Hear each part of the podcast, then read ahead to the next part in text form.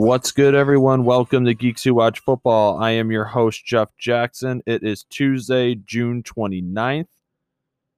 Today will be a sports episode. Thank you to everyone for listening. You can find us on Anchor, Spotify, Apple Podcasts, wherever you're listening. Leave a like, leave a review. In addition, I post uh, episodes every week to our Facebook page at Geeks Who Watch Football. You can also tweet at me. I am at MadTitan1018 on Twitter. I'm going to be bringing on Paul in just a few minutes to talk uh, some of the things. For thank you once again to those of you who participated in the poll this week, which was which NFL coach is on the hot seat. We're going to be on to discuss that later today, but I'm going to be getting more involvement in more po- uh, well, more podcasts for sure, but also more polls, more interaction, just to get the community more involved in this. Uh, so thank you to those who are participating and following along. Speaking of following along, I did post an update this past week. Uh, we are going to be taking a two week hiatus from the Loki series. Um, we have some of the crew taking vacation, some having stuff done. Just want to, it wouldn't feel right not having the full trio. I think part of it, what makes that group special is having all three of us. So having only two of us do it or having me bring somebody else on or doing it myself just wouldn't feel the same. I don't mind running the ship solo for sports and video games because that's how this started out. But for that type of situation, I feel like I made a decision that we were gonna re you know revisit this once everyone was you know back. So we are gonna take a two week hiatus from Loki. It'll be just before the series finale, so we'll be able to cover all the episodes up until then, and then give a series review in the next episode. So today, as said, was a sports episode. I'm gonna be bringing Paul on. This upcoming Thursday, I will be having Garrett join me. We are going to be reviewing the last game in the Sly Cooper series, Sly Four Thieves in Time. As of right now, like I said, no episodes this on the weekends. We're just going to be going with sports, video games, sports, video games. So, thank you once again to everyone for tuning in, and I hope you guys enjoy. And back joining me once again, the Bills fan who left Western New York, Mr. Paul Thompson. How are you doing, Paul? Very good, very good. I didn't say left. You meant you went to greener pastures. I don't blame you. Definitely greener. Uh, summer is full summer down here in South Carolina, and everything's out and blooming and growing, and uh, the corn's already uh, up to my head. Jesus. Yeah, we've been having a dry spell up here. I Keep saying rain, and we haven't had crap. So it's like everything's dead. It's hot, like too. It, it was like 90 today, so it's been really. That's 80. We've been cooler. You should come down here and visit. I would, except I got a camping trip coming up this next week, and I'm going to be so you're going to see me roasting my ass out on the Thousand Islands. Yeah, actually, last time I went to the Thousand Islands, it was the last time New York had a drought about five years ago, and I down Thousand Island, and it was bone dry. Jesus, out there on Wellesley Island, yeah. But no, it feels good to have you back on though, because the last couple I've been going solo, and I'm like, it's kind of been the dry spell, no pun intended. Uh, that's a transition, right? Going from dry to for NFL news, really, because it's been kind of the same stories. I refuse to talk about Deshaun Watson until they reach a verdict. I'm like, I'm not talking about it. Um, and I figured because I released the poll uh, I did a poll on the Facebook page the other day of which coach do you think is on the hot seat. I know they talked about it on Pro Football Talk. I know they've talked about it on ESPN and Undisputed and all of them. So I figured that would be a uh, a good starting point for us, if you would. Like, what? Want to talk is- about what team has never won a Super Bowl that could win a Super Bowl this year? There's only about two teams. I remember reading that article. I clicked off that in about two seconds. I, I by accident clicked on it. Oh yeah, as a Bills fan, you guys had it. The the three that stick out to me when they did that question were the Browns, the Bills, and the Lions. I know they mentioned the Falcons, but the Lions. Lions are going to be crud this year. They, you know. No, they're talking about making the playoffs this year. No, they're talking about teams that what what it would mean for a team to win its first Super Bowl. Oh, I read the other one that what team is built this year to win the Super Bowl, and I'm like, it's literally the inside track is the Bills outside track is the Browns, and nobody else is going to get mentioned. If if yeah. someone is, is making the case for the Jaguars, Lions, uh, uh, the Carolina, uh, not Carolina, Cardinals, and maybe a few other teams I forgot, like the Texans. If you if you're on the Texan bandwagon, you're saying the Texans have a shot, then um, you know I got a bridge to China I could sell you. Uh, Houston Texan fans should be listening to my podcast in the upcoming weeks. I'm going to be talking about what prospects to be watching for the NFL draft next year. Woo, we're not even into we're not even into training camp, and you're talking about what prospects to watch out for for the Oh yeah, full blooded killer right there, Jeff. not talking about it for my team for once, but just in general because there's going to be a lot of teams that just think that their team like, and, and it's not just the Texans. There's a few others that are that could be you're real full blooded killer there for your Texan fans. That was that was uh that was definitely a shot across the bow there. I just Yeah, feel bad for my because I like, fans uh, out there, I'm going to tell you what's going to be in the upcoming draft. Yeah, okay. coach- is there a head coach that inherited a worse situation than David Culley? um, I'm blanking right now, but uh, what's his name in Philadelphia? Yeah, that's true too. But at least I feel like he'll get another year. Culley could be they could literally be 0 and 16 bad and he's gonna get fired. I could see that for basically taking a job, you know.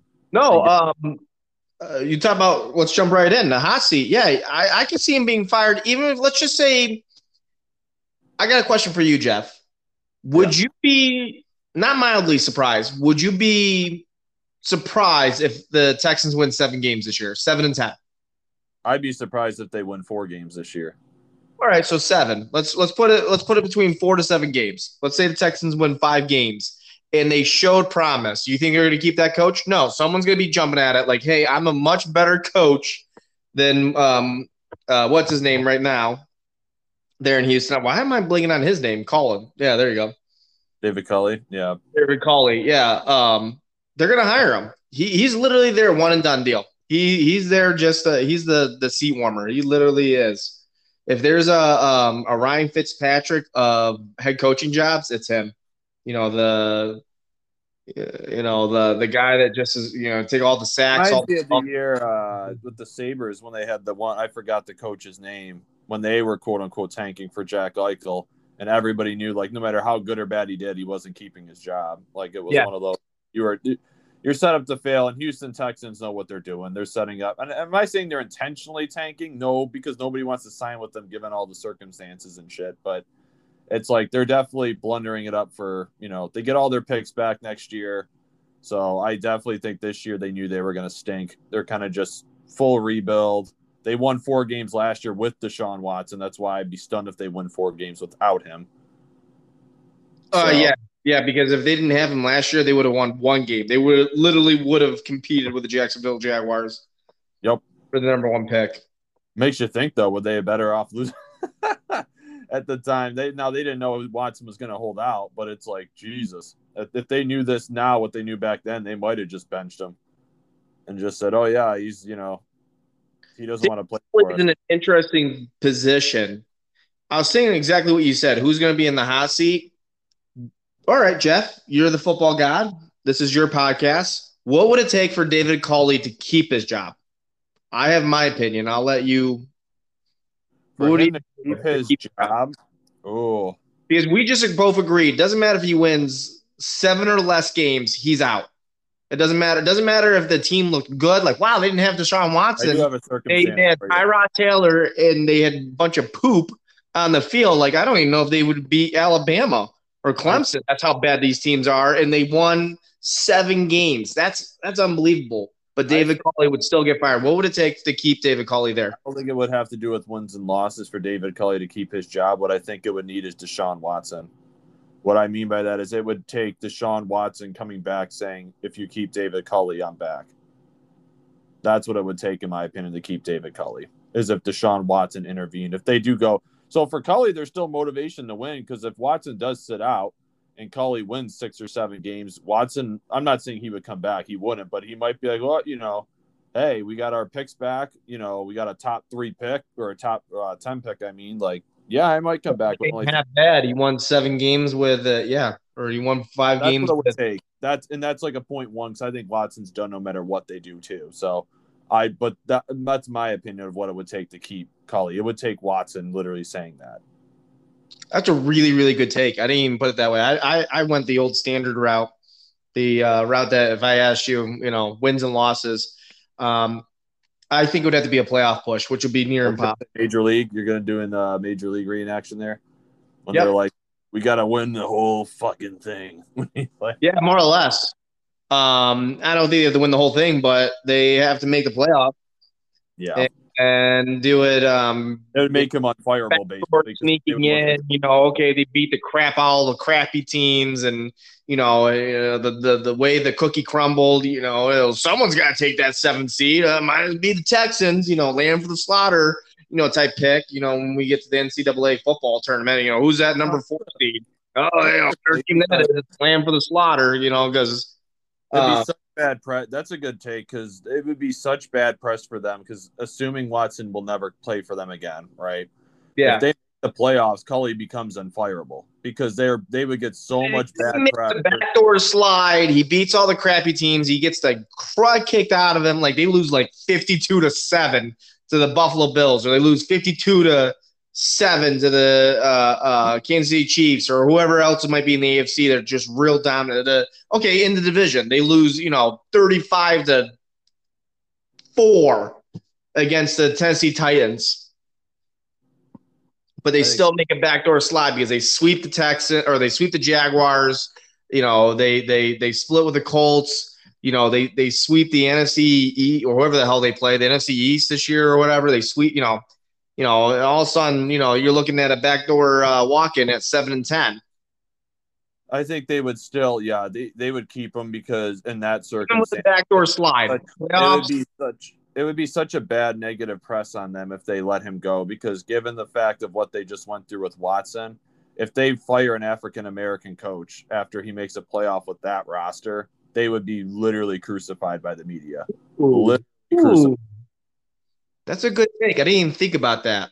Because that's supposedly why Watson won't ever play for him again. And they do have a good old boys club. I know the whole NFL kind of does, but it would really come to light. You know what I mean? Like everyone would be like, oh, dear Jesus, if they fired him after he makes a playoff push without Watson, assumedly. You know what I mean? Everyone would be like, you're going to really get rid of him? Yeah, good point. That's a really good point. So I think they would almost be forced to bring him back gonna make me change my answer. I'll have to do the same thing. If there's even a backdoor, because I was saying they had to be like 10 and 7 and and you know, not Super Bowl caliber, but like, you know, a very strong team. But if they just make the playoffs, like you said, wait, wait, you're gonna fire this guy when when he had a poo poo team, you know, uh, the you know, the, you know, he basically had the um, you know, Northern Texas State University team and uh, and you know he, he, you know he went to the playoffs with a lawnmower, not a Lamborghini like the Bills and the uh, the Kansas City Chiefs. And you're gonna you're gonna fire him when you know when you got all these draft picks and all his talent, and who knows with uh, Watson. Yeah, no, I think uh, so. I think Culley could be. I think we both are agreement though. He's to be a one and done coach. He's unfortunately on the hot seat before he even plays a game or coaches a game. I mean, I, we could go back and forth on it. We don't have to go through our top five, but we could go like I pick one, you pick one, kind of like they do on PF. You know what I mean? Can like, I ask one more question about David Culley? Yeah. All right. Um, one more scenario. I just want to, you know, explore all of this because it's just so fascinating. Plus, your answers have been like dead on, especially for your podcast. Um, it's just been so intriguing. Let's say they they go ten and seven, but they're the team that's out looking in, kind of like the Dolphins were last year. I, am sorry to bring that up.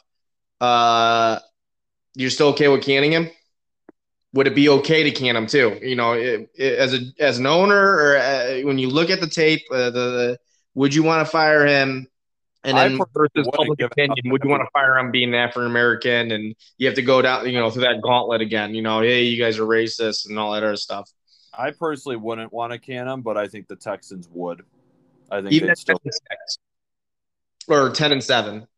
I think if they miss the playoffs, I think they have no like you were. It gets back to what you were saying. I think they have no intention. I think they're just leading a lamb to the slaughter. I think they're basically holding down the fort because then next year they have all their picks back.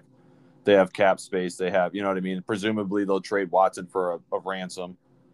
You know, yeah. I think they're just and they're going to get a young coach they want. They're picking and choosing to, you know. Mm-hmm.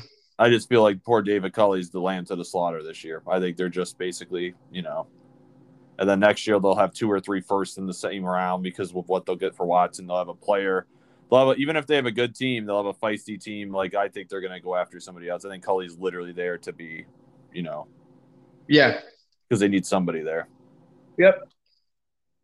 I mean, but that's a good point though. But yeah, I personally wouldn't get rid of him if he went ten and seven with that roster. But I think the Texans still will if they don't make the playoffs because that's the excuse. I don't think they have any intention of keeping him unless they're forced to. Yeah. But so I figured we'd start with coaches on the hot seat. Um, that we could go back. You could pick some dark horses if you want to throw in there. You could pick some obvious ones. Um, there were some people who commented on the post that had some really good ones. There was a couple I forgot about, like oh no, like duh.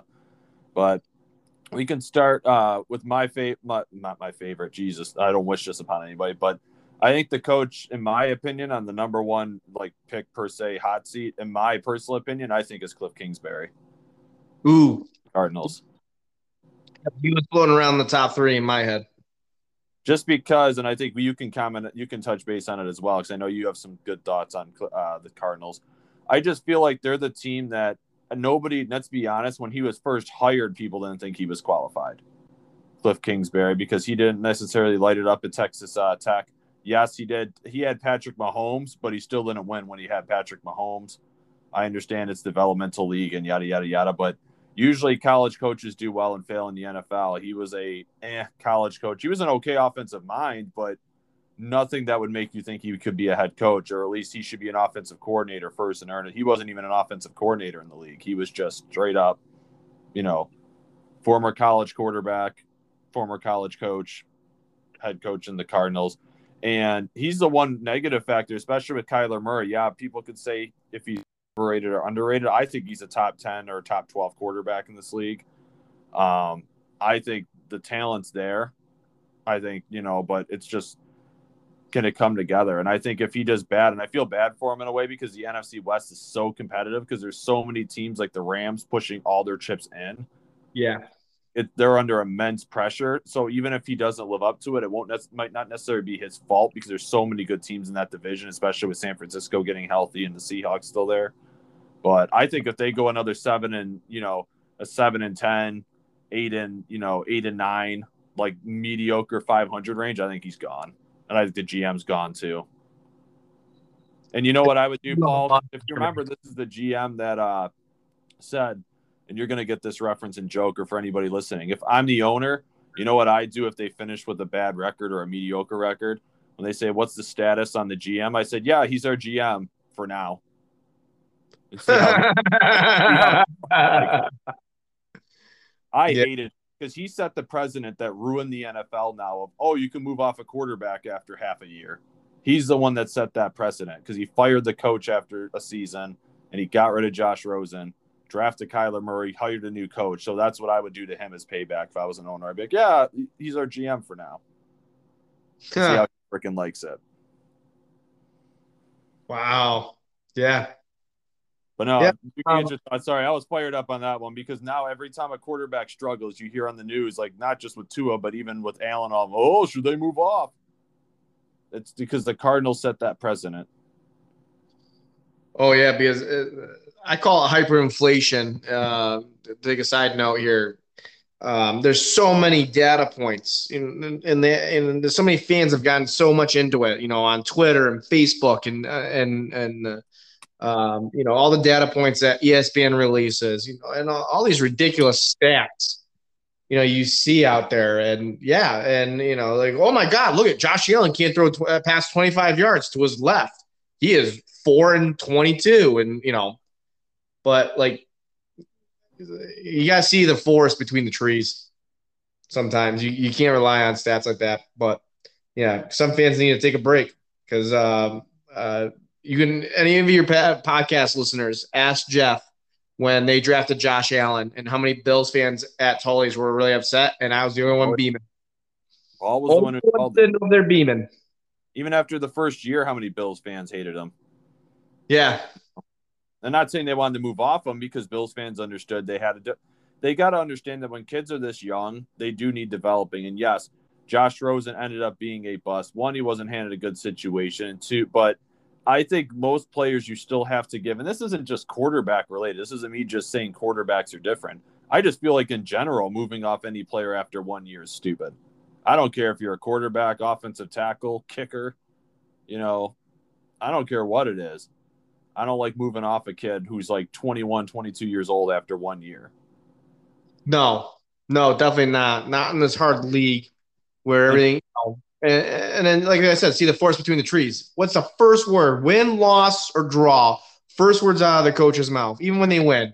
You know, it was a great battle today. You know, you know how always uh, uh, Sean McDermott always preaches. You know how hard it is to win in the NFL. Mm-hmm. That's absolutely true. And the way you win is you build up those small victories. You know, you get that completion, then you get another completion, you get the uh, the the touchdown, and you eliminate the mistakes. You don't take the sacks, you don't take the interceptions, you don't make the the bad reads and the and the missed throws. That turns into wins, and then those wins add up. And then you make the playoffs, and then you know it just keeps building on itself. But yeah, you can't move on past a kid like that that fast. So I think uh, Kyle Murray will stay there. Kingsbury will be gone. If they have another season where they they poo poo down the stretch, to, to steal the words of Jeff uh, Jeff Jackson here, they poo poo down the stretch like they did last season. Their Super Bowl. The thing was, this is where the Cliff Kingsbury comes in as head coach. This is where you need to come in. They, I said it. They won their Super Bowl when they beat the Bills last year on a hail Mary. They call it the hail Murray. It was all downhill. They were so hyped after that. Yep. And um and the, both teams went in opposite directions. So, oh my god, I can't believe the Bills lost. All, it was a last second, you know. Give me that play uh, nine, nine more times, and the Bills would stop it all nine times. Yep. You know, statistically speaking, when you throw a ball into not even double coverage, triple coverage, sometimes you get it. That's not one in the million. I mean, someone's got to win the lottery. Not everyone. So uh, it No, was just different directions because the Bills, obviously, the rest is history for them. And then the Cardinals, they lost to the Seahawks, they lost to the Rams. Like it was all downhill from there. it wasn't even just losses. They lost bad. Oh yeah, they got Becker slapped a couple. That defense needs to step up. That's where if you're gonna go X's and O's, um, I think uh, that that might be where like, you know, that's where you're like, hey, Kingsbury, you're a great offensive coordinator. I can see him um, not being a head coach in the NFL. I can see him being an offensive coordinator. Same. I I think could- he would be the. I think he's going to be the next. Um, uh, what's his name? The head coach from Tampa Bay, Bruce Arians. Bruce Good. Arians, is the head coach of the uh, Cardinals. They had great offensive stats. Couldn't stop him. Bruce Arians was still better though, because at least Arians one has a ring. I know it's with Now he has a. uh, he has two rings. Well, one with Pittsburgh as an offensive coordinator, and then one with Tampa. But at least he was getting that team deep into the playoffs. Kingsbury hasn't even made it to the playoffs yet. He's been Because the defense can't stop diddly poo poo. yep. They keep adding on that offense. So So- no, so who's a te- who's a coach that you like, Paul, to be or not like, but who do you think? Now's your chance to pick one. I Van, mean, we covered Kingsbury, we covered uh, David Culley too. So Fangio. Good one. That was somebody said in the comment section too. Fangio was a good one. That was one I completely forgot. Because he's the opposite. He's a defense coordinator. He should be a Yep. defense coordinator. And he has the exact same problem as Kingsbury. When the COVID thing got getting out of hand, um, he made comments about, um, you know, uh, all this protocol is stupid and the mask is so difficult. I don't like wearing the mask on the sideline. And then at one point, he got hit so hard. I think the NFL kind of whacked him a little bit because he was kind of They handed him a loss. political here, especially on a sports podcast. You know, to each your own. But I think that you know the NFL kind of sent a message because I definitely know he had comments out there about how you hate wearing the mask, especially on the sidelines. Well, yeah, that- And then when he lost all his quarterbacks, that's a coaching move. You gotta just tell you know you, you know the Buffalo Bills did it. You, they had you know uh, Jake Fromm. You're Yep. not in the room, and Fangio didn't do that. You lost all his quarterbacks, and you just started a receiver that played quarterback in high school. Yep. No, and that's what he, you're absolutely right. And that's what most teams did. They had a third string quarterback that basically kept off the field at all times. They'll be like, yeah, no, you're not seeing anybody else. Sorry, you're our emergency break glass in case of emergency plan. At least you are a quarterback, yeah. And at least you are a quarterback, exactly. that was a painful game to watch. They had no chance in hell. If you take away any team's top three quarterbacks and they have to play a running back, a quarterback, or a wide receiver, you're screwed. You're done. Like you're not winning that game. Yeah. Um, yeah, I watched Yeah, that college, game. college you right, but but not horror movie you wanted to watch. Yeah. I only watched that game because I'm like, I really want to see this. and you know, but then when you start thinking about it and you actually look at the stat lines, you're like, man, that game really sucked to watch. Well, yeah, you idiot. You, had a receiver a quarterback. I'm convinced 100% that's why the Broncos went with the draft decisions they made. And everyone was mad they didn't take Justin Fields. And I agree. I think they should have gone quarterback, but they're on the hot seat. They don't have time to develop a rookie. They that's why I think Fangio did what he did. He needed a he needed a spark now. Now, granted, he went defensive help, but he's he's hitching himself to Drew Lock in this offense because defensively the Broncos have been fine. And uh, isn't Teddy Bridgewater there? Uh, yes, they did get Bridgewater too. That's a good point. I didn't even. Uh, I forgot about that. Yeah, they have Teddy Bridgewater. They traded for him. Yep. And um, uh, yeah, because I think Teddy's an upgrade. Um, because I know they were in the might beat him out sweepstakes for. I knew they were in the sweepstakes for everybody else, and the only one they could get was Teddy Bridgewater. So I knew they were inquiring about Deshaun Watson. They were inquiring about Mitch Trubisky. They inquired about uh, uh, uh, Wilson there. Um, they were requiring they, they were inquiring about everybody. Uh, I know they were inquiring about Carson Wentz. Um, if any of those are true or not, I'll leave that up to your podcast listeners. But yeah, they're, that's what they were pulling. Yeah, and I, I know they're the favorites right now. If they were to try to make a move for Rodgers, it would be them. Yes, yeah, so I forgot about that too. Yeah, they, they went Aaron Rodgers. Yep. Yeah. So I think that's a good break point because we're going to take a quick break. When we come back, we're going to get into some more coaches and stuff. So I figured we'd at least try to get one each in before the break. So when we come back, we can go a little bit more on Fangio and then we'll go to some other coaches. Okay. Uh, Playoffs? Don't talk about playoffs. You kidding me? Playoffs? I just hope we can win a game. And I just couldn't help myself there. I had to do that of the late, great Jim Mora, There you go. just for See, you, Paul. Yep. for since we're the reason we have that intro is obviously for those of you just tuning in, it is the NFL coaches on the hot seat. We already talked about David Culley with the one year wonder, and then we also talked about uh, Cliff Kingsbury. You had a good one, Paul, at Vic Fangio. I think Fangio, you mentioned now Cliff Kingsbury, and I think you brought up a good point. He's kind of the opposite of Cliff Kingsbury. They're the same person but different sides of the coin.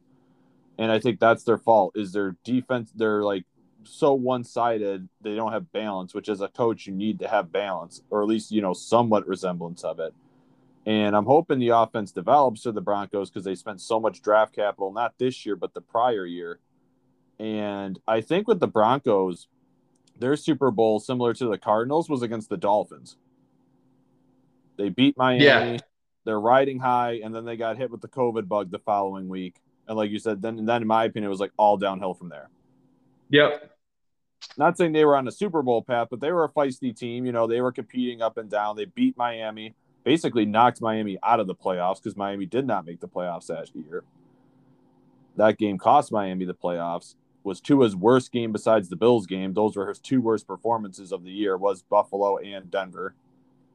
And I think after that, it was just all downhill. Yeah. Barring any of the trades in the draft in the Dolphins because they had the Texans' first pick, I think the Broncos were the best team that was picking in the top 10, like true top, picking in the top 10. I have the, the Broncos as a very competitive team. I don't have them as a playoff team. I don't have them as, you know, but I, I have them as my one of my spoiler teams. You know, if they're gonna if they're gonna pick anybody off, uh, you know, watch out for the Broncos. Don't sleep on the Broncos. Yep. And they had a lot of my uh, sleeper draft players. Oh, not sleeper draft, but all my fan favorites. Those, and I'm still a little butthurt about it. And Paul knows already what happened on draft night. The bastards traded up one pick in front of Miami to take my running back Javonte Williams. Yep. And uh, in addition to that, they also took my one of my favorite offensive linemen in the draft, Quinn Meinerz, Yep. in the third round. And then they took in the first round. I didn't think Miami was going to take him. I didn't want him in the first round, but just to tie to Dolphins legends, they took Patrick Surtain, the son of uh, Pro Bowl corner from Miami, Pat Surtain. Yeah. Can I make one more comment about Kingsbury and Yeah, uh, You know what the interesting thing is? You you took Kingsbury, I took Fangio, and the one thing agree agree with me or disagree with me. I'd like to know what you think. issue is one's defensive minded, one's One's uh, offensive minded, but they both can't control the locker room. That's the thing I is really striking to me is like we said when they had their quote unquote Super Bowl game, the one against the Bills for the Cardinals and one against the Dolphins uh, with the Broncos, and then everything just kind of fell apart. You could just see it. You could just see like the coach couldn't steer the team. I I don't you know for you're fair weather uh, football fans, it's kind of hard to explain, but the diehards, at least for me, I'm pretty sure Jeff, you might feel the same way. You just see it. The this the the the hot air just left the room. That that that that jolt, that energy, whatever you want to call it, the mojo, the um, the magic, the you know the, Well, they're the both. I think. What. I think you hit the nail on the head, and I think what it is is slightly different. I agree with your overall premise, by the way. I do think they're both. Um, the Cardinals' problem is they can't handle stuff, what adversity well. Ask Kyler Murray on that one when he played the Dolphins, and I'm not just saying Miami, but in general, how they imploded. The Denver Broncos are a team that, like you said, they're feisty and they pull upsets, but they're also capable of imploding. Like they need the front run, they need to get off and have that. They lean That's so the heavily on defense, like to That's make where comes in. Where you have a really good coach to like. Remember, guys, this is our focus. This is what we need to do. Who cares? Next man up mentality. Trust the process. I know I'm quoting a lot of uh, Sean McDermott stuff, but I mean, you got to know a few of those. That the Dolphins say, you know, you know, fins up or whatever. You know, you you know, you got to grind, whatever it is. Blood from a stone. So I think I have a good one, or uh, the next coach I like to touch on, coming back to mine, that I think is on the hot seat. There's like two really good ones. I'm like, you could literally flip a coin between the two. I really think this is like the do or die year for him. I do think, um, oh my God, it's really fu- tough. I'm going to literally flip a coin. Um, one I honestly think because he was on the hot seat last year before they implode, like uh, before injuries hit. I think Mike Zimmer's on the hot seat this year. Ooh, okay, okay. He's a Uh, good coach. I don't think he'd be on the market long, to be honest with you. He's one of those coaches where I think if he got fired at the end of this year, he'd be on another NFL team the next year. Like, but he might just need a change of scenery. But and he has had the difficulty of playing in the NFC North with Rodgers, but that team has had the talent. I mean, what they were my Super Bowl pick shamefully last year for the freaking NFC, and then they didn't even make the playoffs. Like, but Zimmer, I think, is a good coach overall, but that team might just need a change. But I think he is in the hot seat because, you know, and uh, whether it's his fault or not, because I know last year they got hit with the injury bug, but they do have, I know Kirk Cousins is Kirk Cousins, but they do have, you know, outstanding rookie wide receiver Justin Jefferson. They do have Dalvin Cook at running back. They do have a not as good as it was, but still okay defense.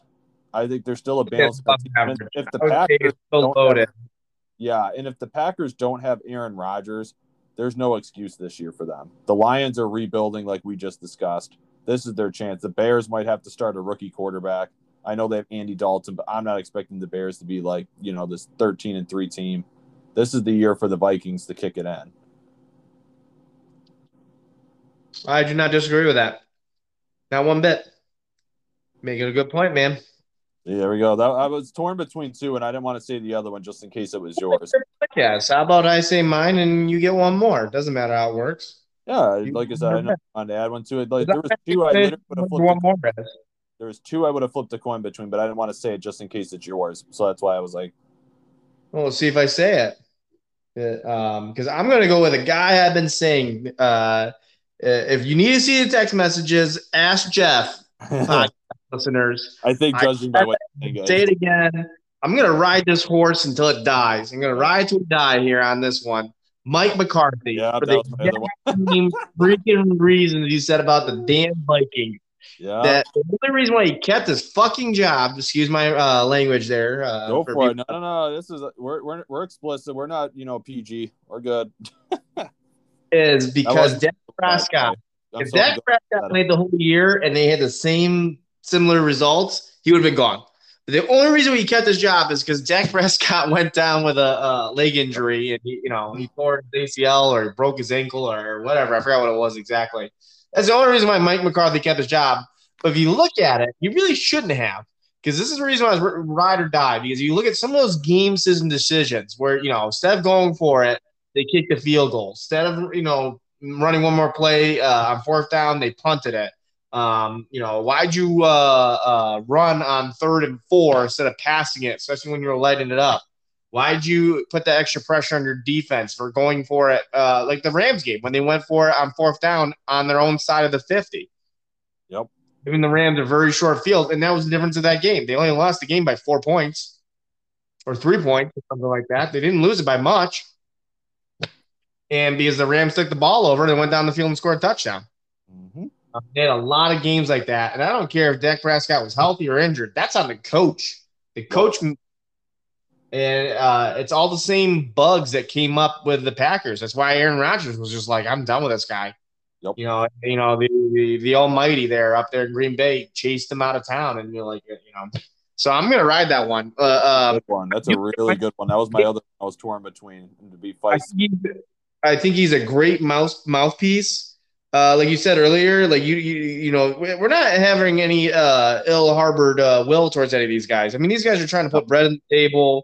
You know, they want to win games. You know, you know, I'm pretty sure. You know, some of these guys are halfway decent dudes.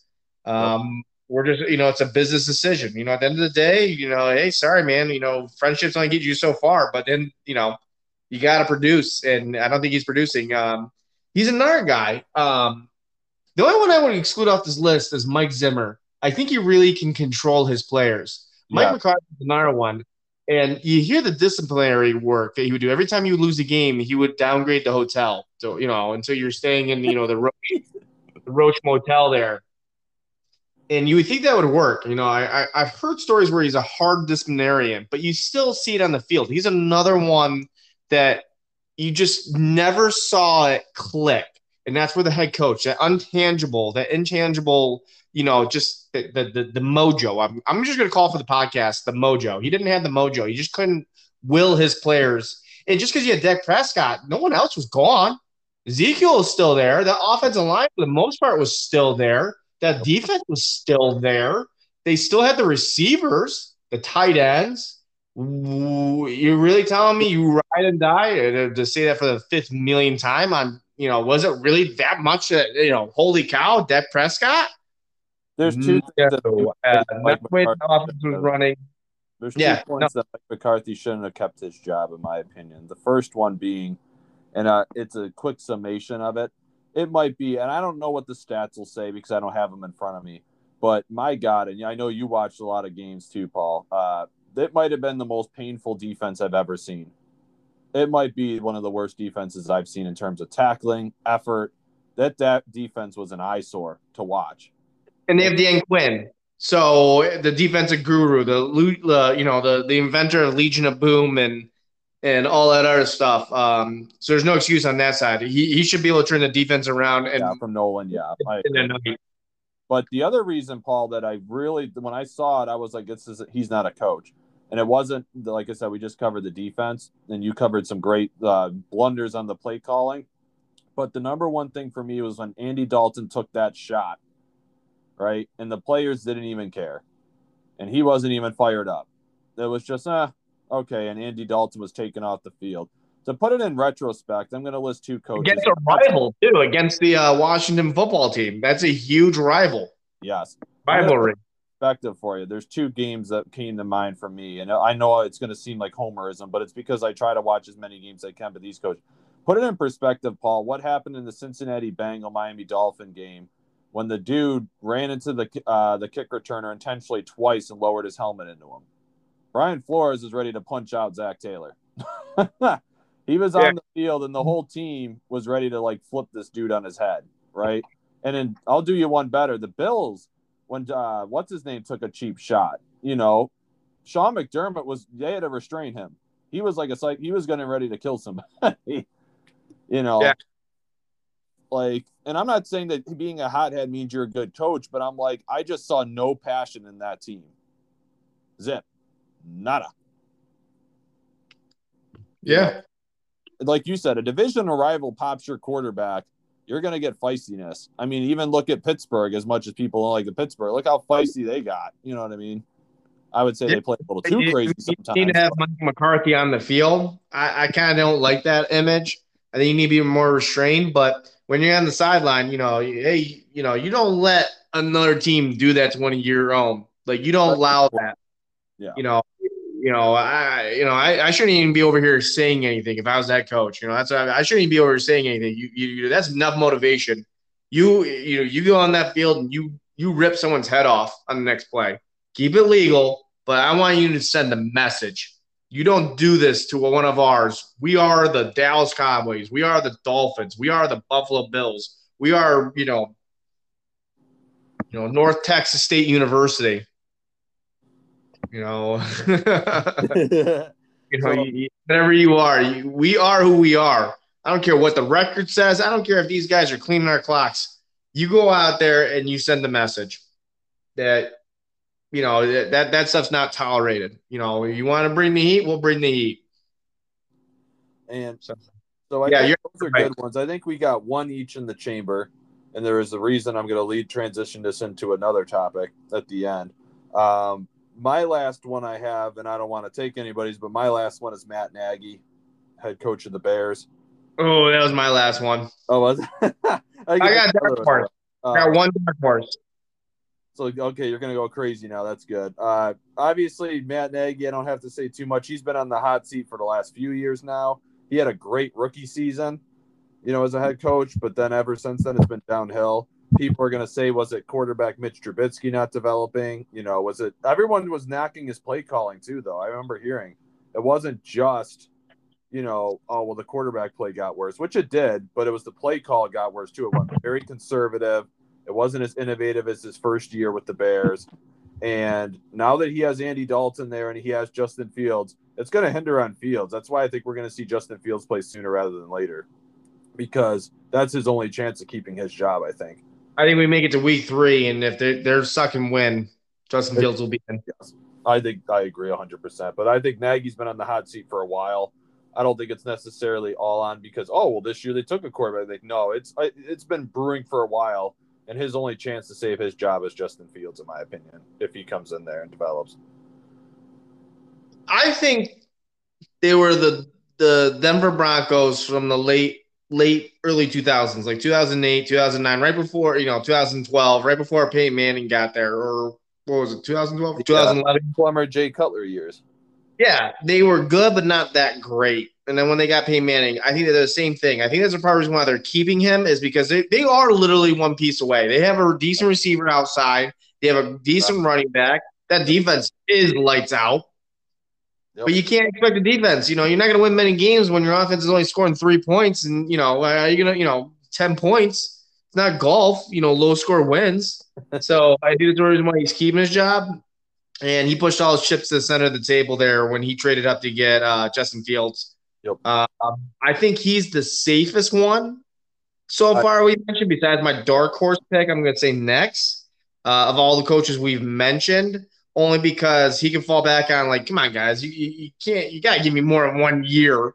You know, uh, you know, I'm Nat, Matt Nagy. I'm the one that brought along I uh, Patrick with you there. Mahomes. I think yeah.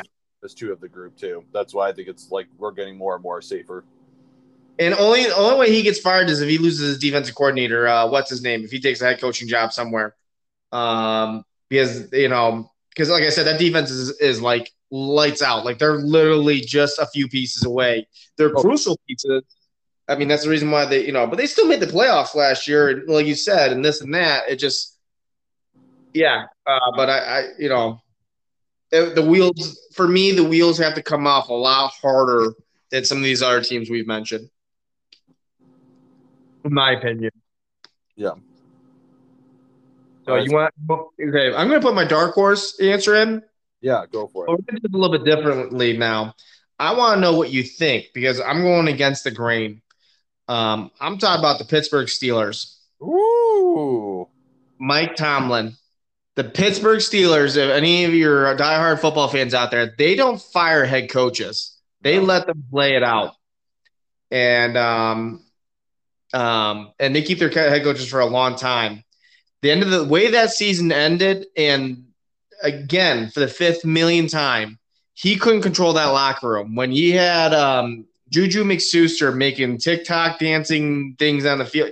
You just come on, man. No, you, you do that when we win, but like you know, you better have a really good reason. This better be your hype up video because I felt like it was more distraction. If, if the guy's going out there, but coach, this is what gets me, you know, motivated. You know, uh, you know, this is how I ball. This is fine. Do it. I would back him up. That's what I'd say on on on interviews. Like, why'd you let him do that? Why do you, you know, why does he go out there and you know that, that's how he gets hyped? But I don't think so. I think those TikTok videos were, you know, as a way to be disgraceful. You know, it, it was a dig. It was, a, you know a diva. Um, um, but um, if they they both because they did implode. They were what eleven and zero, oh? and then they just basically they were ten and zero, oh, and then they lost like their last five out of six, and they lost to some cruddy teams down the stretch. They lost to the Cincinnati, or they yeah, they lost to the Cincinnati Bengals down the stretch. Um, they um, I wouldn't say they got manhandled by the Buffalo Bills, but when they had that pick six, uh, right? Because it was close. I think it was a tied game. or the Bills were only leading by like three points or something like that. Yeah. And then right before the halftime, they took that pick six back to for the touchdown, and then that's when the floodgates kind of opened up. Um, yeah. Um, can you see them? Could you see? I don't see him getting fired. I think they're going to give him more dignity, but could you see them like, hey, you won a Super Bowl. You did a lot of good stuff. You've been here for a long time, but and then he, you know, he reads the tea leaves and he he moves. Okay, I get it. I'm gonna step aside. You, I could see it. I could, if especially with Ben Roethlisberger probably on his last year, like the last hurrah, and they got Najee Harris uh, to try to, you know, I don't know if it's going to make them any significantly better because I think this is an older team that's getting older by the day. But I think this is their last hurrah. They got him a great running back. They're like, okay, tough division. This is their all in in a tough division, exactly with Baltimore in there and with you know all the teams have basically gotten better. And Cincinnati is the the uh, the sniper there in the in the group. You know, I don't I don't have them making the playoffs, but they can better bring the heat because it's not you know that's definitely a trap game absolutely. And like you said, the Browns are obviously one of the Super Bowl favorites besides the Bills and Chiefs. Um, yep. They're definitely in the top four of a lot of teams, if not top three. Um, so yeah, they play in a tough division. I agree with you. This is uh, and that could happen if they if they really poop their pants. I think Tomlin will be. I, I like you said. I think you made a good point for people getting all riled up. One, good. I like riling people up, but two, it's like you said. I don't know if he would necessarily be fired, but I think he would just step away he would say it would be a mutual parting. So, like you said, that tends to be the case with the Steelers. It would be like a mutual parting. Yeah, I, but that, the only way I see him stepping aside is if they go like four and thirteen or whatever. Yeah, they, they, which, uh, hey, they could if Ben Roethlisberger goes down. They got to roll Dwayne Haskins out there. They might poop their pants completely. Yeah. You know, oh yeah. But. And then my other one again, he wouldn't get fired, but I.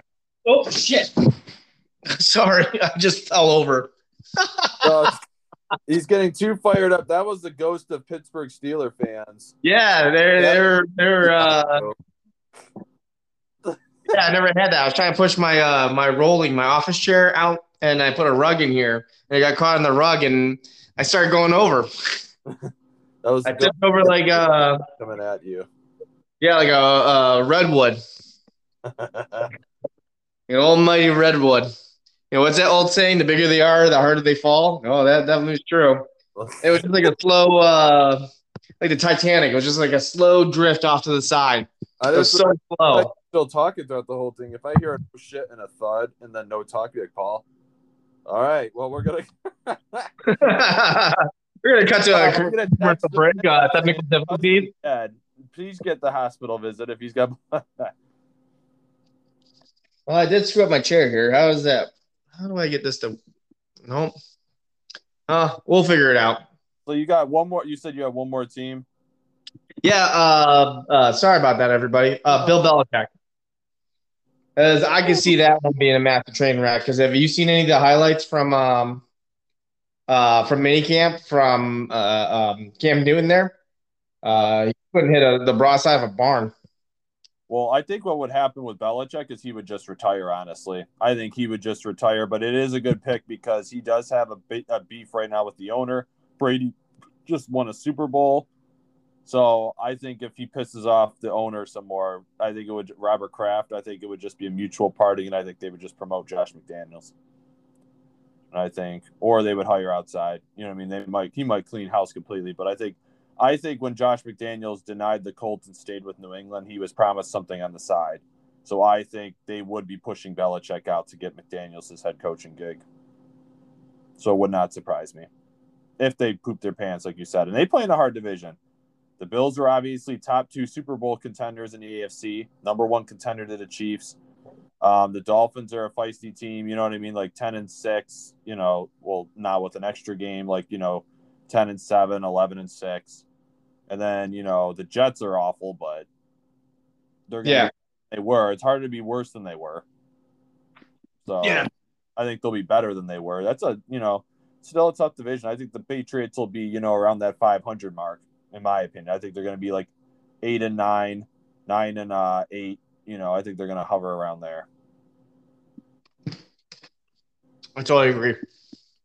But we're going to take a quick break if you want to, so you can fix your chair, and then we come back. There's one interesting part of the coaches we can have before we get out of here, and I want to get your take because as a Dolphins fan, it is a Dolphins topic, but I want it from an outsider's perspective because Dolphins right. Twitter is lit on this. I'm talking like, woo, they are fired up, they are fuming. All right, I'm looking forward to hearing the news. What's going on? So uh, when we come back, we'll cover it, and it has to do with this article. Okay. Or who we thought they were. That's why we took the damn field. Then crown their ass.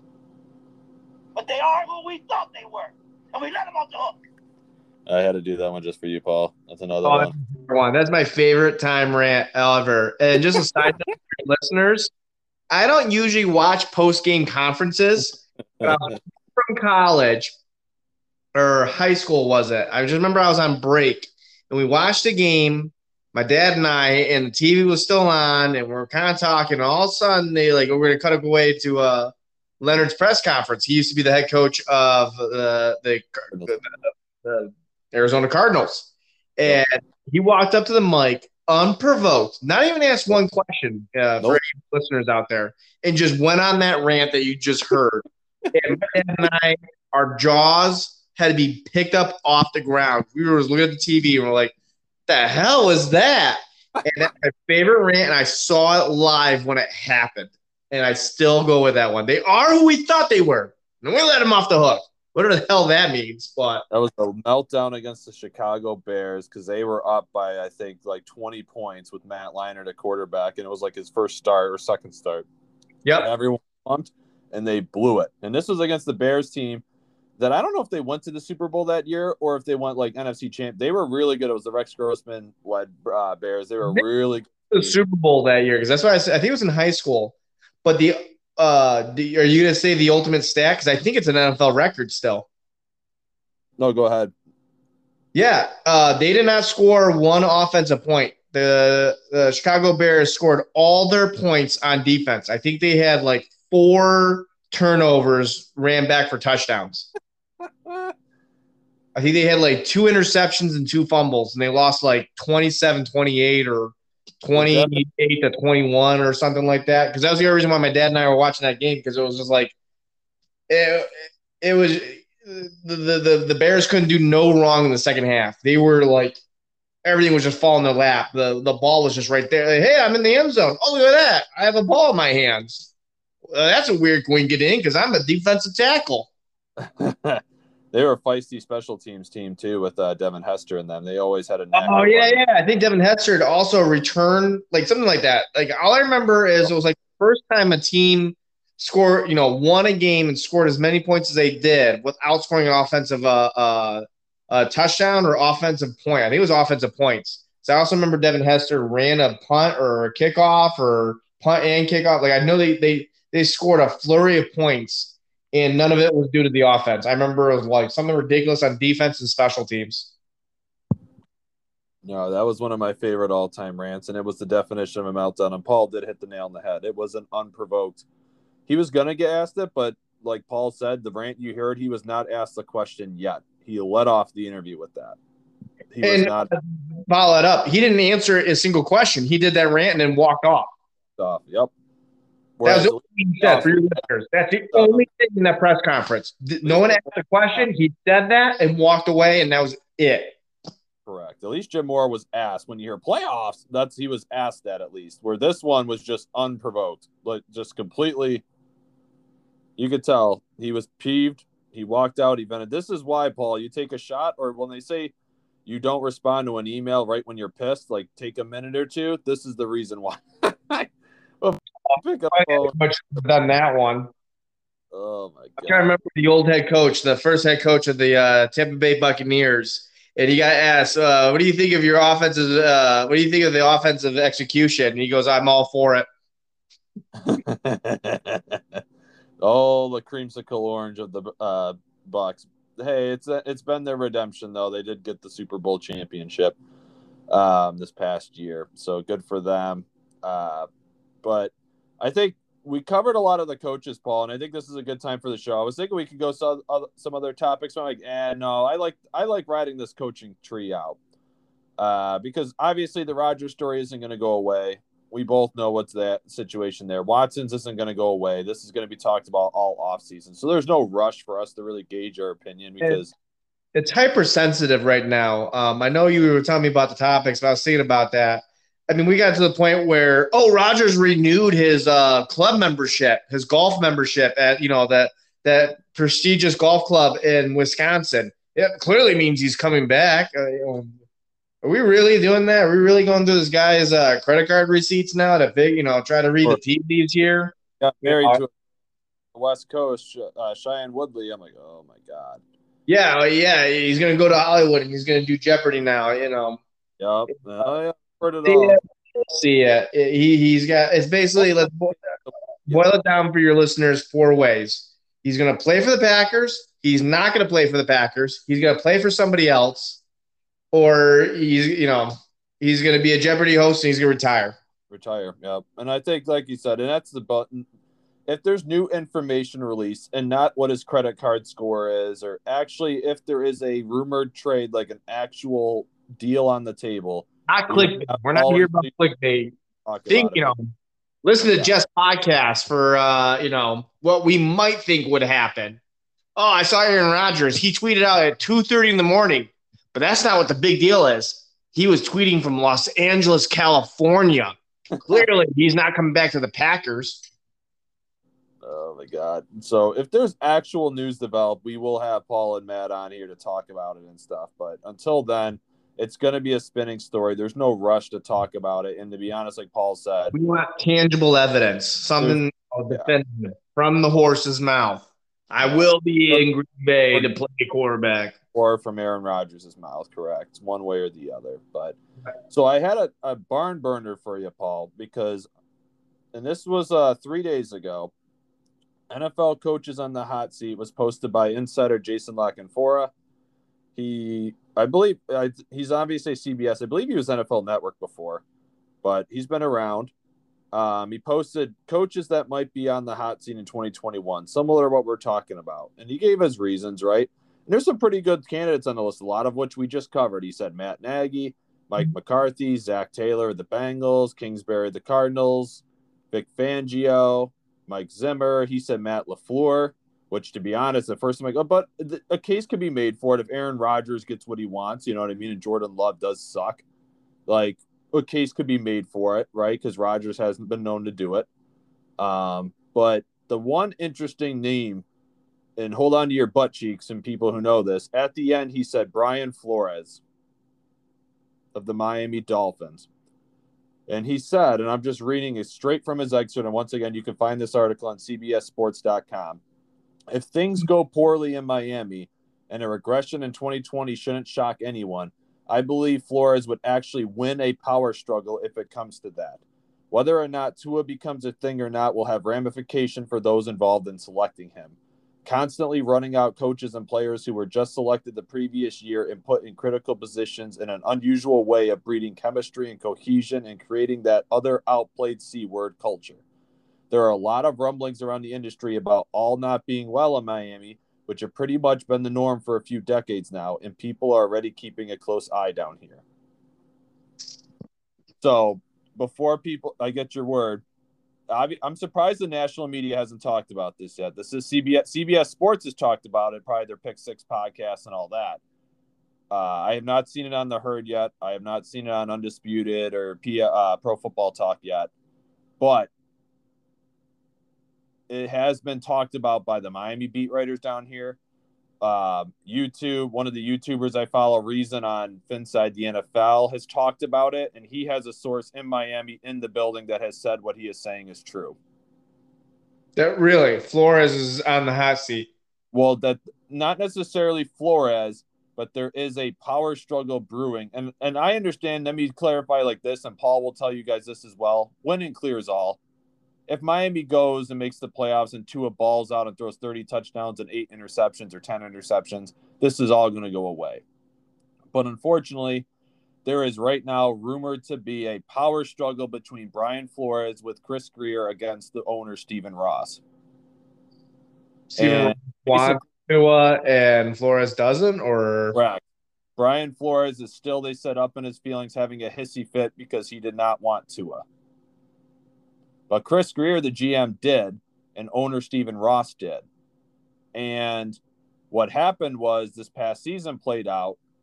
Brian Flores felt like Tua was stuffed down his throat. He wanted to move off. And then Chris Grier, who drafted Tua, so it wasn't just Stephen Ross saying draft Tua, the scouting department and GM wanted Tua over Herbert, right? Brian Flores did not. He felt like it was stuffed down his throat. And then after this season played out, Flores and Greer, Grier flipped his tune and went to the owner, Stephen Ross, and said, We want to do whatever it takes to get Deshaun Watson. And supposedly, Ross signed off on a trade for him, saying, Go ahead if you can get him. And then this news broke with Watson. And then after the news broke of all this stuff, which Paul and I and Sleezer have already talked about, and the coach Bobby Cesarano, we've all talked about this already in detail. Go watch an earlier podcast or listen if you want to know that. Um, when that news broke, Stephen Ross pulled back and said, "We can't have that player on our team. You will proceed with Tua." And Brian Flores supposedly is still butthurt about it and sulking in a corner. Oof. And that's why they're saying a power struggle in Miami that if Tua sucks, Flores will have quote unquote won the power struggle. But and before people say, is this a Jerry Jones like thing going with Stephen Ross? And who knows, Paul, this may or may not be true, but there's a lot of sources saying this is what's happening. I agree with Stephen Ross here.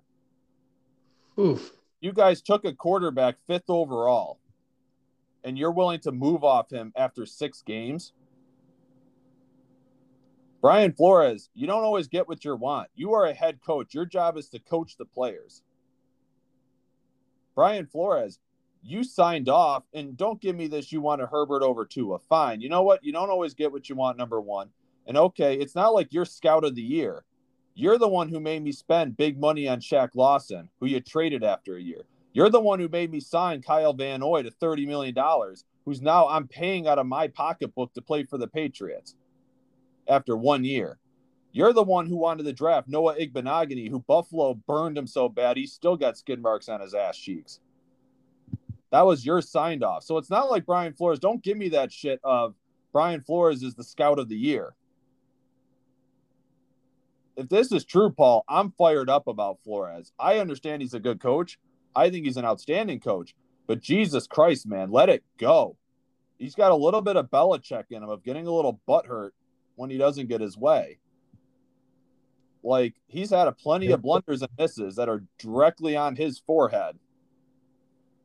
Yeah. You know? And if I'm Stephen Ross, I don't think Ross is being unreasonable. That's why I wanted your take. And you could say maybe Ross is. I'm like, if I'm Ross, I'm like, dude, I've given you draft picks, money, a blank checkbook. And when was the last time you heard Stephen Ross even open his mouth in the last three years? I would say never At least not in the last three years. Last time I heard Ross open his mouth is when they had Mike Tannenbaum. Um, Sorry to drop this on you. For those knowing, Paul did not know about this. I just no, dropped this. it's not. This is No, one crap. big All is bounce ball listening. to unpack here. I don't, uh, man. I'm just conflicted. Yeah, that power struggle. Because the only thing I, I you can make an argument against Flores is I'm not. I don't know how much the owner's there every day at practice. I don't know how much the GM's there watching everything. But you, you, the only thing I can think of is you can make an argument saying um, uh, that did Flores put Tua in the best situation to win constantly? Did he mentor him? Did he give him, you know, all the the coach's notes? Did they, you know, did they really work over the playbook? Did they really structure a game plan to help Tua succeed, but be specific against the Buffalo Bills, against the Jets, against the, you know, the Patriots, again, you know, against the Dallas Cowboys? What are they playing? Um, you know, uh, that's really hard to say. Like, because what was the same? The article would say that uh, if if there Flores would stay, but the the GM would be gone, and It was implied, yes, if Tua struggles, the GM would be tossed. wow, teach your own. I mean, the owner's writing the checks. If he likes that coach, he's going to keep that coach. If he likes the GM, he's going to keep the GM. If, if he wants to just wash his hands of everything, he's going to fire everybody. Um, that's just a yeah, that's just a really hard one. That's a between a rock and a hard place. You know, how do you choose that? And um, yeah, I, I get you. You know, everyone's picking from the same draft pool. It's not the Dolphins draft. It's not. It's the NFL draft. It's not the Buffalo Bills draft. It's the NFL draft. You know, there's a lot of guys. I remember the Buffalo Bills. I remember there was an article a long time ago that they were going to pick Ben Roethlisberger. Guess who traded up one pick ahead of him with the Vikings? Yep. Pittsburgh Steelers. Look at that. I would have totally killed for that. That they, they they're starting to call it the drought now that they had when you know between the late '90s and the more recent years. You know, 2017, 2019 there. Um, um, yeah, you don't you don't always win that, and he, yeah, and he, he got a blank check, and then you're you, you get these guys, and then you trade them away, or you just cut them, you let them walk. So yeah, that, that's just a really big matzo ball. I, I don't really have much to say to that. We're gonna have to get some more information. Yeah, I'm You know, hey, that's a smart move to keep the coach, or that was a bad move to get rid of the quarterback and the GM, and and vice versa. Um, I mean, Jeff, your personal feelings. Uh, it sounds like you, you kind of agreeing with the owner and the GM that, that the you think Brian Flores has kind of played his way, or would you give him all that power? Do you want as a fan? I'm not saying as an owner, if you if, or if you're the football gods. I'm not a fan of giving the head coach that much power in general because rarely does it work out for the head coach being a scout. I like like what the Bills have, and I thought the Dolphins had this. I like having the head coach and GM in sync. Brandon Beane picks the players, and even the 49ers. Everyone talked about, and myself included, I fell right into that bear trap right on my freaking nuts of Mac Jones. And I think Shanahan did like Mac Jones, but you know what? He eventually he got, you know, Trey Lance, and I think he's happy with them because he knows you don't want to always get what you want, and two, you know, okay, I'm going to develop the hell out of him and do my best to make this kid succeed. And I think you just hit the nail on the head. And I think that's why I'm siding with Stephen Ross. Is right now, I think Miami is a great team. I don't think they're near the Bills yet. And Bobby and I both touched on that. I don't think they're near the Bills, but they're definitely an up and coming team. I think Flores has done a great job. But the reason I don't take Brian Flores aside, Paul, is he hasn't done shit yet still. He hasn't made the playoffs. Like, if you won a Super Bowl, then yeah, I'd give him more push. But, or if he made like the AFC championship game, yeah, I'd probably give him more push. But it's like, I'm just going by the evidence. What has Brian Flores done to set Tua up for success? Chan Gailey hated him. Chan Gailey, when Tua was put into the game, he said, Well, he's not fit. Good and point. To a struggle, they just threw fits in until Yeah, and it was pulling them back. And this was at 60%. that, that Week 17 matchup. And now, am I going to say Tua was great, outstanding? No, but he had flashes. He was a rookie. He had great games against the Chargers, Patriots, and uh, Cardinals. And then he had dumps against the Bills and uh, the Broncos. You know, the Raiders, he was 50 50. You know, and I understand they put they pulled him on that game too, but that was like the eh game. I put that in the Rams game as his eh games. But he was a rookie. He was up and down. He was all over the place. And he spent a whole year off training. They they have an offense tailored around him now. I would I'm with Stephen Ross if I you know my thoughts, Paul. This isn't just in general against Brian Flores. I just believe in giving any kid more than a year. And in Tua's case, given coming off that hip injury, a dude to actually train an off season instead of just rehabbing, give him a, let's give him a year of a And full season with a coaching staff that's designed around it, which it is, and with weapons, which they did. They went on and got a weapons, and let's see what this team can do. I'm just that's all I'm saying. And I think winning cures all. I think this story will be a fart in the wind if Miami goes, you know, 11 and 6 and makes the playoffs or 12 and 5. You know what I mean? Like, I think it, if Tua succeeds, this all goes away. Oh yeah, Tua struggles. I think. keeps I- your job. I Uh, think how this Flores say I don't want Tua? I mean, name one coach that fired their quarterback. That like you said. Let's go with that. That state. You know, oh, he threw for thirty touchdowns and eight and eight interceptions. But he's no Tom Brady. You know, no. What the hell you? You know, what the fuck you doing, man? Keep him. You know, and then because and then you know everyone's gonna be happy. Uh, Tua's gonna be the linchpin. Everyone's gonna keep their job if Tua plays well. I think this story leaked because I really fully believe because stories only leak when they want to leak, right? This story reeks to me of, and I do believe because, like I said, reason on the NFL, inside the NFL, he doesn't talk too much about this stuff unless he hears stuff. And he was hearing, and I should have listened to him in my mock draft, just like you were saying too, because he's the one who leaked that Waddle was going to be a Dolphin, and that's who they really wanted. I should have freaking listened to him. Um, and I should have listened to you, by the way, because you were calling that too a while out. But he said, like, I think this I've never heard of. I think this story leaked from Flores' camp because I think he's covering his ass. I think he's pissed about the Tua pick still, and I think he's covering his rumper to say, hey, Tua sucks. It isn't me. You know what I mean? And I don't like coaches that think that way. Nah. But now, who knows? He might be saying, eh, this is, you know, I hope he puts, he might put on his big boy pants now. Uh, But I think Ross is doing the right thing of nixing the trade because supposedly Flores and Grier are still calling Houston saying when this shit's resolved, we're trading for Watson. I don't have a problem with that though. I don't know. I don't have a problem with that. You do or don't? I don't have a problem with that. We get proven No, talent. I think Flores phrased it that way of, hey, and Stephen Ross supposedly did sign off on a trade before this shit hit the fan of Watson because they're like, hey, we're close to a Super Bowl. Watson gives us the all in now.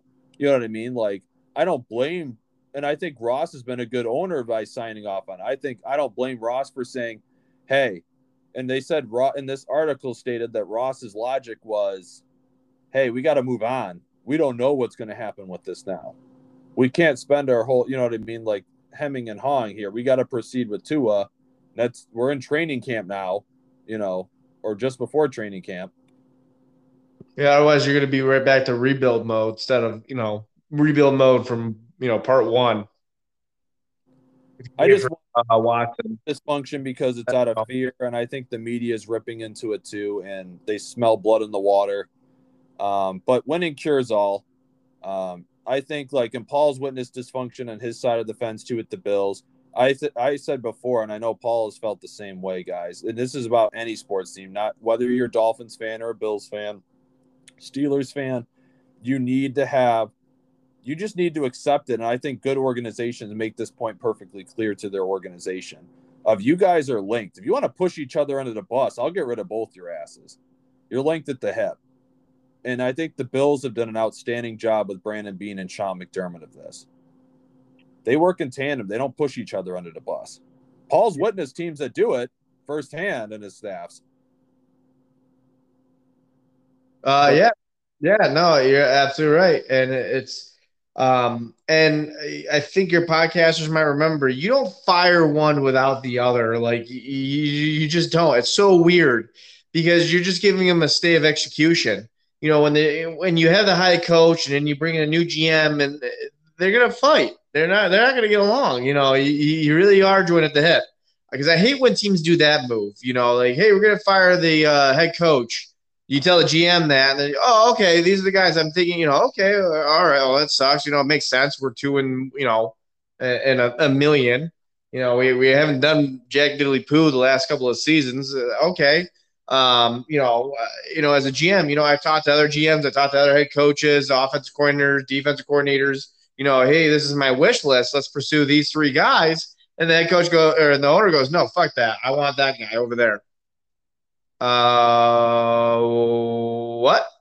I- so I- I got to this guy I've never talked to. Um, you know, you got to build a rapport. Uh, uh, uh, Think about it. Any of your podcasters out there, when you're in the office, you know, uh, or I'm in the hospital, uh, you know, uh, with the nurses and all that stuff, we, we all got to get along. It's really easy when you have that rapport. I mean, think about your coworkers at work, Jeff. It only works that way. When when when shit hits the fan, you know, it's really easy to blame the other guy. Yeah, I don't know this guy. We're not friends. I don't know him. You know, you know, we're not coworker friends. So yeah. So um, I agree. sorry. Hopefully, this kind of makes sense to the situation we're talking about. But um, this is what I've talked about in the past: is you, you can't, you know, it's just a state of execution for the head coach or the GM. Hey, we're gonna fire the GM because he's making bad draft picks and trades. Cool. Uh, you know, this is what you know. uh, you know that's what happened in Buffalo. Yep. Um, you know, and and the, hey, this is what I was thinking of Brandon Beane. I, I knew I knew Brandon B was at the top of the list. It had to be for Sean McDermott and for the for the for the owners. They had to see that that that insight. There's no way. That, that's the only reason why they they they poached all the Carolina team. Yep.